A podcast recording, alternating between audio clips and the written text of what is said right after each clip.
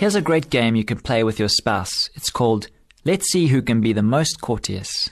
Good day and thank you for joining us for the Focus on the Family Minute. It's an easy game to learn and you only need two players, preferably a husband and wife. And all it takes to play is a little love and a lot of imagination. The object is to see who can outdo the other player with kindness. At every opportunity, do something that your opponent would never expect, like leaving little love notes around the house or in their pockets. When your wife isn't looking, sneak her car out of the garage and bring it home completely washed and filled up with petrol. That's a great way to score extra points. But the way to really win is by racking up those little points throughout the day. Compliment your mate every chance you get and look for ways to make them feel special. Trust me, it's a great game. And the longer you play, the better you get at it. The best part is everyone wins.